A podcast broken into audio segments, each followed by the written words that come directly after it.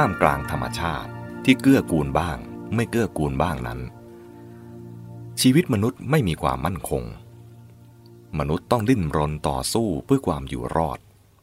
แสวงหาเครื่องหล่อเลี้ยงชีวิต หลีกหนีและกำจัดสิ่งที่เป็นปฏิปักษ์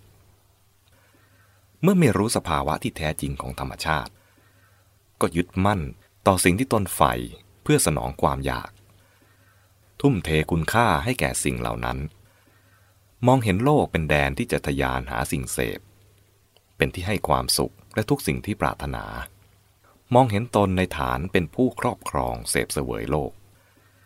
มองเห็นผู้อื่นเป็นตัวขัดขวางหรือผู้แย่งชิงทำให้เกิดความหวงแหน ความชิงชัง ความเกลียดกลัว การเหยียดหยามดูถูก การแข่งขันแย่งชิง การเบียดเบียน และการครอบงำกันระหว่างมนุษย์ ยิ่งกว่านั้น เมื่อการไม่เป็นไปสมปรารถนา หรือเกิดความเปลี่ยนแปลงขึ้นภายหลัง ก็เกิดความทุกข์อย่างรุนแรง ครั้นมีกัลยาณมิตรช่วยชักจูง ฝึกให้เห็นคุณค่าของเมตตาธรรม ท่าทีต่อเพื่อนมนุษย์ และต่อธรรมชาติก็ดีขึ้น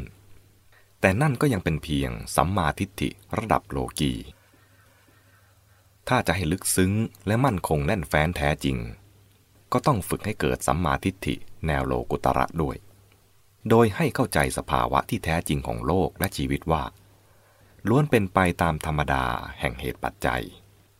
โลกกระทำทั้งหลายไม่เที่ยงแท้ถาวร ไม่มีแก่นสารที่เป็นของมันเอง และที่จะให้ดำรงอยู่ได้โดยตัวของมันเอง ไม่อาจจะเข้าไปครอบครองเอาไว้ได้จริง และไม่สามารถให้ความหมายแท้จริงแก่ชีวิต แม้ถึงชีวิตของเราเอง ก็มิใช่มีตัวตนที่จะเข้าไปครอบครองอะไรเอาไว้ได้จริงจัง ชีวิตเรา ชีวิตเขาก็เป็นไปตามกฎธรรมดาอย่างเดียวกัน มนุษย์และสัตว์ทั้งหลายเป็นเพื่อนร่วมเกิดแก่เจ็บตายด้วยกันทั้งสิ้น ต่างก็รักสุขเกลียดทุกข์เหมือนกัน และชีวิตทั้งหลายที่เป็นอยู่ได้ ก็ต้องสัมพันธ์พึ่งอาศัยกันด้วย ความรู้ความเข้าใจถึงสภาวะเช่นนี้ จะต้องมีเป็นพื้นฐานไว้บ้าง แม้แต่ในเด็กๆ เพื่อให้รู้จักวางใจ วางท่าทีต่อโลก ต่อชีวิต และต่อเพื่อนมนุษย์ได้ถูกต้องทำให้จัดระบบการตีค่าทางความคิดใหม่ โดยเปลี่ยนจากใช้ตัณหา หันมาใช้ปัญญาเป็นเครื่องวัดค่า รู้ว่าอะไรเป็นคุณค่าแท้จริงสำหรับชีวิต ที่ควรแก่จันทะ รู้จักทำจิตใจให้เป็นอิสระเบิกบานผ่อนคลายหายทุกข์ได้แยบขายขึ้น และเป็นวิธีบรรเทาความโลภโกรธ หลง ลดการแย่งชิงเบียดเบียน และลดปัญหาทางศีลธรรม ชนิดที่มีฐานมั่นคงอยู่ภายใน เมื่อสัมมาทิฏฐิเกิดขึ้นแล้ว ก็จะเจริญสู่จุดหมาย ด้วยการอุดหนุนขององค์ประกอบต่างๆ ดังที่ตรัสไว้ในอนุกหาสูตร อังคุตรนิกาย ปัญจกนิบาตว่า ภิกษุทั้งหลาย สัมมาทิฏฐิ อันองค์ประกอบห้าอย่างคอยหนุน คอยอนุเคราะห์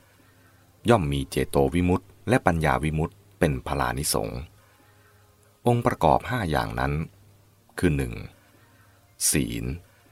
ความประพฤติดีงาม เกื้อกูล พฤติกรรมไม่ขัดแย้งเบียดเบียน 2. สุตะ ความรู้จากการสดับ เล่าเรียน อ่านตำรา การแนะนำสั่งสอนเพิ่มเติม 3. สากัดฉา การสนทนา ถกเถียง อภิปราย แลกเปลี่ยนความคิดเห็น สอบค้นความรู้ 4. สมถะ ความสงบ การทำใจให้สงบ การไม่มีความฟุ้งซ่านวุ่นวายใจ และ 5. วิปัสสนา การใช้ปัญญาพิจารณาเห็นสิ่งต่างๆ ตามสภาวะของมัน คือตามเป็นจริง และพึงเสริมด้วยพุทธพจน์ในอิตสูตร อังคุตรนิกาย ทัศกานิบาตว่า การฟังด้วยดี การสอบถามค้นคว้า เป็นอาหารของปัญญา โดยสรุป สัมมาทิฏฐิก็คือ ความเห็นที่ตรงตามสภาวะ คือเห็นตามที่สิ่งทั้งหลายเป็นจริง การที่สัมมาทิฏฐิจะเจริญขึ้น ย่อมต้องอาศัยโยนิโสมนสิการเรื่อยไป เพราะโยนิโสมนสิการช่วยให้ไม่มองสิ่งต่างๆ อย่างผิวเผิน หรือมองเห็นเฉพาะผลรวมที่ปรากฏ แต่ช่วยให้มองแบบสืบค้นแยกแยะ ทั้งในแง่การวิเคราะห์ส่วนประกอบที่มาประชุมกันเข้า และในแง่การสืบทอดแห่งเหตุปัจจัยทำให้ไม่ถูกลวง ไม่ถูกปั่นถูกเชิด ไม่ถูกจูงไปหรือยั่วยุได้ ด้วยปรากฏการณ์ทางรูป เสียง กลิ่นรสโผฏฐะและกตินิยมต่างๆ จนเกิดเป็นปัญหาทั้งแก่ตนและผู้อื่น แต่ทำให้มีสติสัมปชัญญะ เป็นอิสระ เป็นตัวของตัวเอง คิดตัดสินและกระทำการต่างๆ ด้วยปัญญา